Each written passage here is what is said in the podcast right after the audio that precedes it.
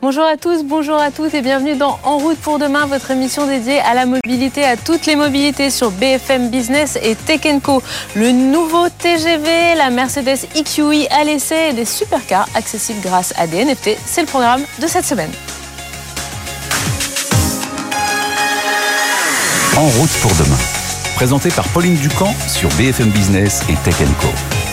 Merci à tous d'être de plus en plus nombreux à nous suivre le week-end sur BFM Business et tout au long de la semaine sur Tech Co. Cette semaine, d'ailleurs, vous nous avez peut-être regardé, écouté. Depuis euh, un TGV, une toute nouvelle génération de trains à grande vitesse va faire son apparition sur les rails d'ici euh, quelques années. Bonjour Olivier Chichportich. Bonjour Pauline.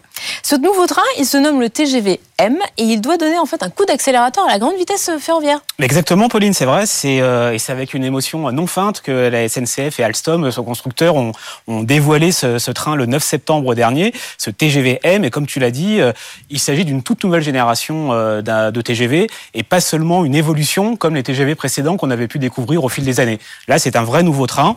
Et pour la SNCF, qui va dépenser euh, pas moins de 3,5 milliards d'euros pour acheter 115 rames de ces nouveaux TGV. L'enjeu, il est très clair. Il doit servir de bras armé, effectivement, pour doubler la part du train dans les transports en France dans les prochaines années. Alors, comment va faire la SNCF pour atteindre cet objectif avec ce TGV M, justement. Qu'est-ce que ça veut dire M d'ailleurs M pour modulaire. Voilà, c'est euh, c'est un peu le, la terminologie. En fait, la SNCF veut exploiter ce, ce, nouveau train un peu comme les compagnies aériennes exploitent les avions aujourd'hui, enfin même depuis très longtemps, c'est-à-dire avec beaucoup de souplesse. Comment faire en fait? Comment ça se passe? Il s'agit en fait avec ce train de pouvoir ajuster le nombre de voitures à la demande au plus près du marché en fonction euh, justement des volumes, en retirant par exemple des voitures de première classe ou en reconfigurant l'intérieur de ces voitures, en enlevant des sièges, en en rajoutant, en enlevant les, euh, les espaces bagages ou vélos, tout ça de manière très souple, ce qui était complètement impossible auparavant en fait pour la SNCF. La SNCF était coincée avec ses TGV. Elle avait un nombre X de, voitures de première classe, un nombre de voitures de deuxième classe. Elle pouvait rien faire d'autre que faire rouler ses trains tels qu'ils étaient. Donc là, il y a plus de souplesse et, et en fait aujourd'hui, euh, ça va lui permettre de mieux remplir ses trains, euh, d'optimiser le remplissage de ses trains. Et euh, par ailleurs, ce TGV-M, s'il permet de mieux remplir ses trains, il permet aussi de plus remplir ses trains. Et ça, c'est très important pour le transporteur qui annonce 20% de capacité en plus. Ça veut dire quoi? Ça veut dire 700, 400, 740 pardon, places au maximum dans ces trains au lieu de 634 dans une rame classique. Oui, finalement, de l'extérieur, pour les, les, ceux qui nous écoutent à la radio, on voit ça ressemble à un TGV classique, à part la tête de la motrice oui. qui est assez différente, innovante. Mais finalement, on met 100 personnes de plus dans chaque wagon. Le train fait la même longueur, finalement, euh, euh, qu'un TGV classique. Mais comme tu l'as dit, la motrice est toute nouvelle. Elle est beaucoup plus compacte que les précédentes générations. Donc ça permet plus de place. Voilà, de rajouter une voiture entière dans ces trains. Elle pourra aussi en enlever, en rajouter en fonction, encore une fois, de la demande. Autre point très important pour la SNCF, c'est de se démarquer à l'intérieur du train. Là, c'est le grand secret. Hein. Pour l'instant, euh, euh, l'opérateur n'a pas du tout montré d'image de l'intérieur de ces trains, mais euh, la SNCF et les TGV souffrent un petit peu de la, de la concurrence, hein, et notamment des TGV italiens qui roulent en France depuis quelques mois. Oui, on peut comparer maintenant avec on ce qui se passe comparer. ailleurs. c'est des TGV qui sont très beaux à l'intérieur, très beaux à l'extérieur. La SNCF s'est fait un peu critiquer par rapport à ces trains, et donc elle promet, par exemple, des sièges de compétition à l'intérieur de ces trains, et puis surtout une voiture bar qu'elle annonce comme révolutionnaire. On verra bien, mais en tout cas, ils vont vraiment faire l'effort sur le design intérieur de ces, de ces rames. Plus de passagers, plus de confort, plus de distance également pour ces TGV qui, dès le départ, ont été conçus pour pouvoir rouler en dehors des frontières euh, françaises. Euh, et la SNCF, elle cache pas ses ambitions en Europe. Hein. Ce TGV M, il roulera par exemple vers Milan. Euh, depuis Paris euh, et peut-être même vers Berlin puisque la SNCF et l'opérateur allemand veulent euh, relancer une ligne à grande vitesse entre la capitale française et la capitale euh, allemande. C'est un argument vraiment supplémentaire pour les voyageurs et notamment ceux qui acceptent finalement de voyager longtemps en train. C'est ce qu'on appelle le slow travel sur des longues distances et c'est une, tendance qui se développe de plus en plus en France et à l'international. Donc plus de passagers, plus de distance. Ce TGVM, il a aussi un autre argument de poids, c'est la sobriété énergétique. C'est vrai. Euh, avec des voyageurs qui sont aujourd'hui de plus en plus sensibles hein, à cette question euh, euh, de l'empreinte carbone des transports en commun. Hein, et le train a déjà une bonne image. Euh, et puis avec accessoirement les, les, prix de l'électricité qui ont explosé depuis un certain nombre de, de mois, la SNCF et Alstom ont particulièrement soigné ce point.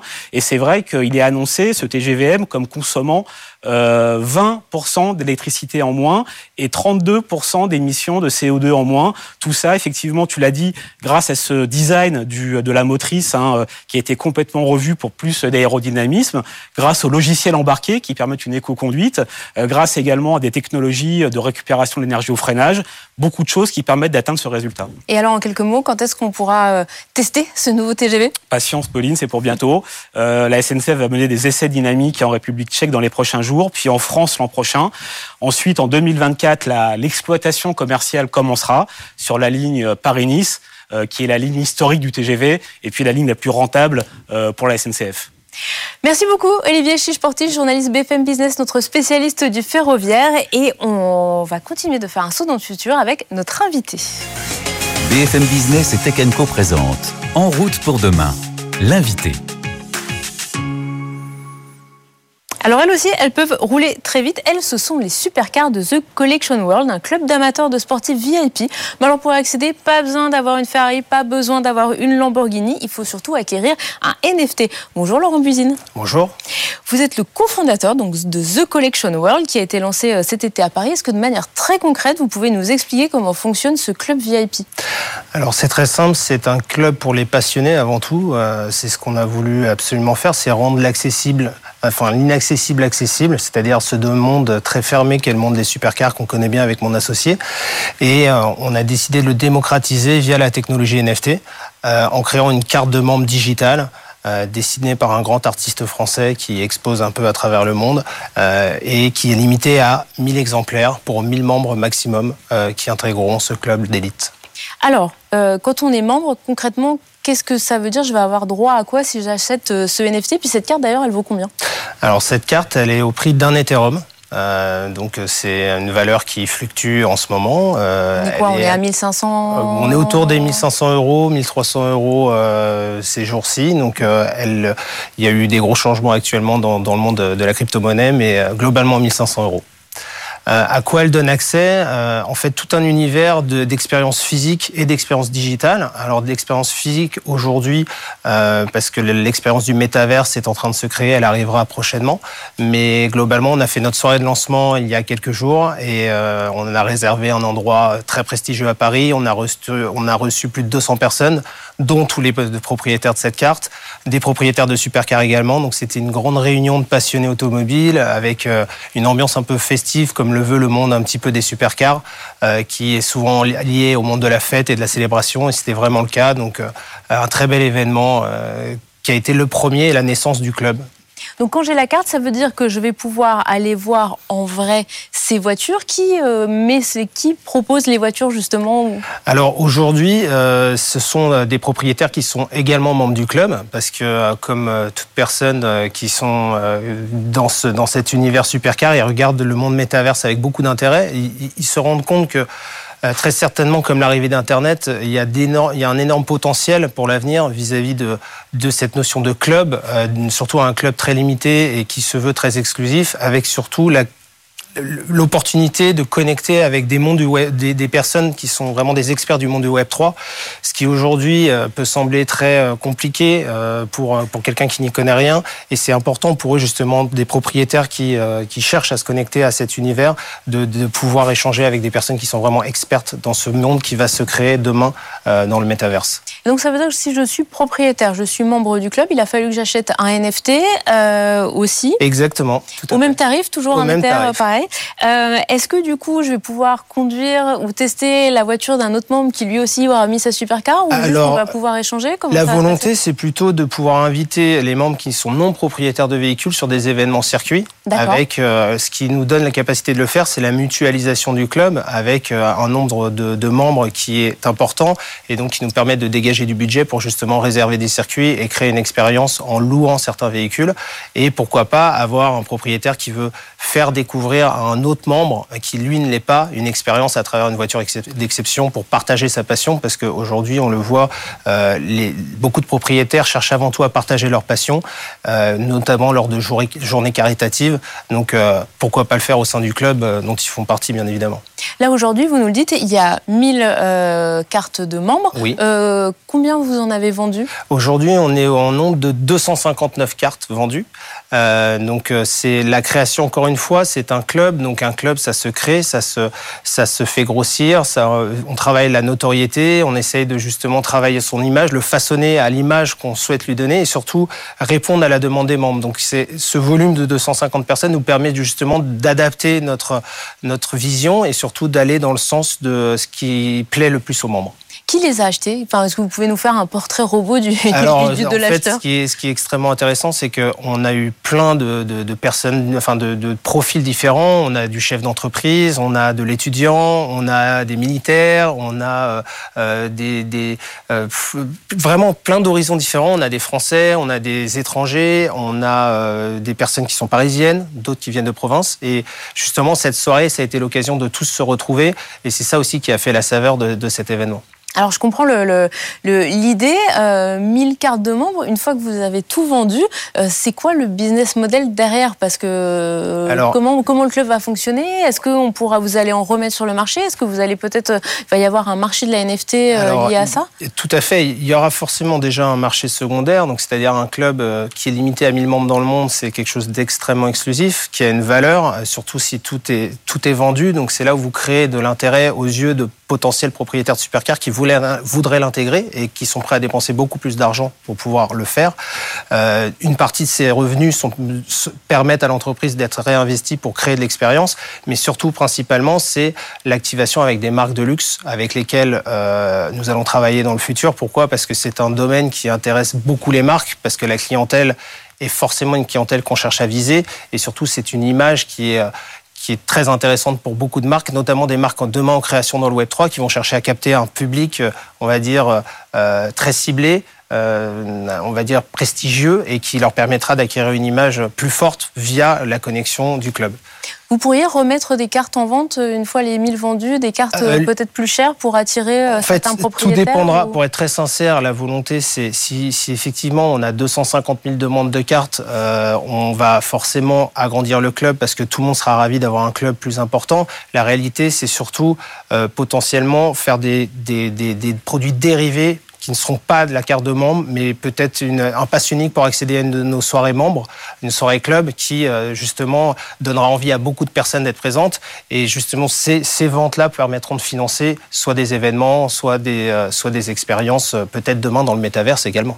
Comment vous expliquez ce, ce- ce lien qui s'est fait très vite entre euh, propriétaires de supercars et ce monde assez mystérieux des supercars et tout le, le monde du Web 3 où il y a aussi un peu de mystère pour le, pour le grand public? Euh, moi, je l'expliquerais du fait que euh, ce sont des clientèles qu'on connaît bien et en fait, ce sont des, des, des entrepreneurs nés, ce sont des gens qui sont toujours intéressés par se renouveler, à, à être en accord avec le monde qui les, qui les entoure. Et aujourd'hui, ils ne voient qu'un immense potentiel à ce que peut devenir le Web 3 parce que le Web 3 va certainement changer nos vies encore plus qu'Internet a changé nos vies à l'époque.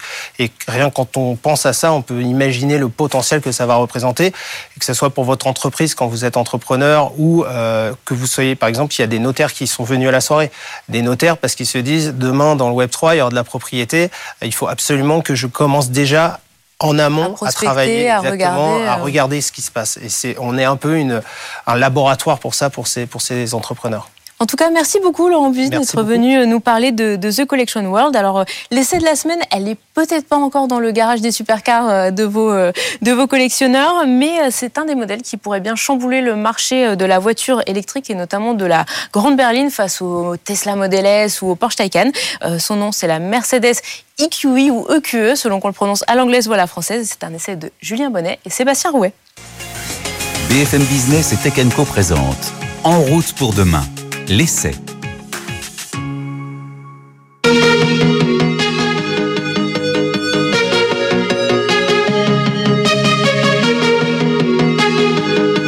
Nouvelle venue dans la famille EQ, donc la gamme 100% électrique de Mercedes. Donc après les SUV EQA, EQB et EQC, on découvre aujourd'hui une nouvelle berline zéro émission, le QE. Ce modèle se présente en effet comme une EQS taille réduite avec environ 25 cm de moins, mais à près de 5 mètres de long, on est quand même sur un format de grande berline. Côté design, on retrouve finalement la silhouette globale de l'EQS avec ce profil très aérodynamique et parfaitement raccord avec les jantes qui vont aussi maximiser la pénétration dans l'air. Donc ça, c'est un point assez important pour maximiser l'autonomie. Principale différence avec le QS qui dispose d'un coffre à haillons, cette QE, elle dispose d'un coffre mâle, donc euh, avec un accès moins pratique et un volume un peu plus réduit à 430 litres. On va voir tout de suite à l'intérieur à quoi ça ressemble avec ces jolies poignées qui sortent de la carrosserie quand je m'approche.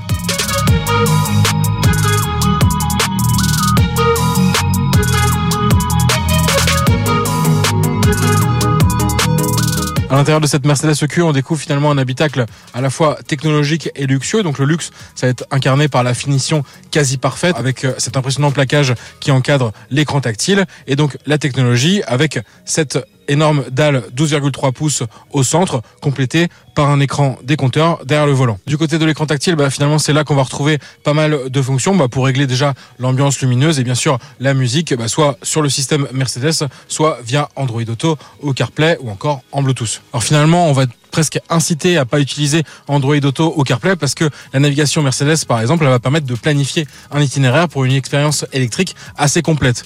Donc ça, c'est finalement assez courant hein, depuis le début chez Tesla, mais je vais rentrer une destination assez lointaine, par exemple Marseille, et l'ordinateur de bord va me calculer les différentes étapes de recharge et je vais avoir pas mal de menus de personnalisation pour, par exemple, programmer l'autonomie que je veux avoir à l'arrivée. Donc c'est un point fort euh, de ces nouvelles Mercedes électriques, c'est qu'on va vraiment avoir pas mal d'informations disponibles, par exemple les bornes de recharge aussi à proximité, savoir si elles sont occupées, pas mal d'informations comme le tarif aussi qui sera pratiqué sur ces bornes. On va voir tout de suite sur la route ce que donne cette Mercedes EQE.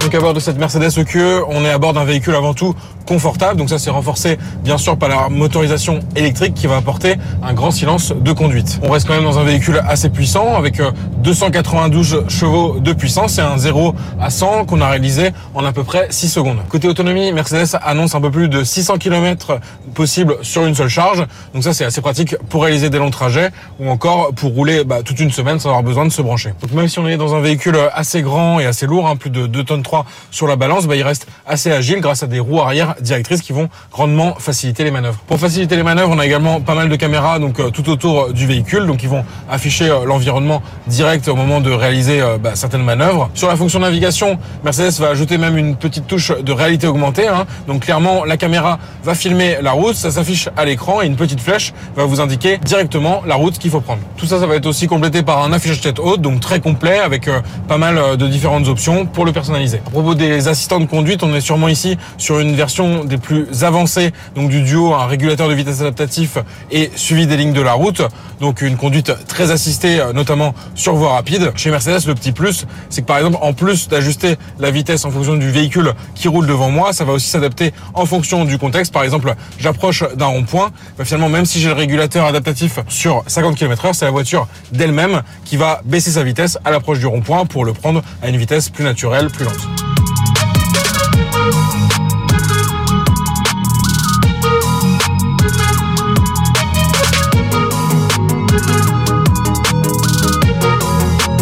Recharge, donc euh, à domicile d'abord, cette EQ, euh, e elle peut encaisser jusqu'à 11 kW avec son chargeur embarqué de série et en option, on peut avoir un chargeur embarqué de 22 kW. Et donc sur les longs trajets, donc comme nous, on s'est arrêté à une borne Unity, donc sur la charge en courant continu, la EQE, elle peut encaisser jusqu'à 170 kW, donc de quoi récupérer de 10 à 80% de batterie en une trentaine de minutes. Mais on l'a vu avec sa grosse batterie, finalement, il ne faut que deux arrêts pour faire un Paris-Marseille, donc ça c'est plutôt un bon point euh, côté autonomie pour cette EQE. Au niveau du tarif, euh, bah, cette EQE, elle démarre à 75 000 euros en France et pour notre modèle d'essai avec euh, énormément d'options, on est même à un prix définitif de 105 000 euros. Donc c'est cher, mais ça a le mérite d'être quand même un peu plus abordable que le QS qui, elle, démarre à 135 000 euros en France. Il faut s'y rappeler que sur ce segment hein, des grandes berlines 100% électriques, la concurrence, bah, elle est plutôt dans le premium. On peut citer notamment la BMW i4, le duo euh, e-tron GT donc chez Audi et Porsche Taycan ou encore la Tesla Model S dont on attend bien sûr la prochaine génération en Europe. Europe. Prochain modèle attendu dans la gamme EQ, bah, ça sera les versions finalement SUV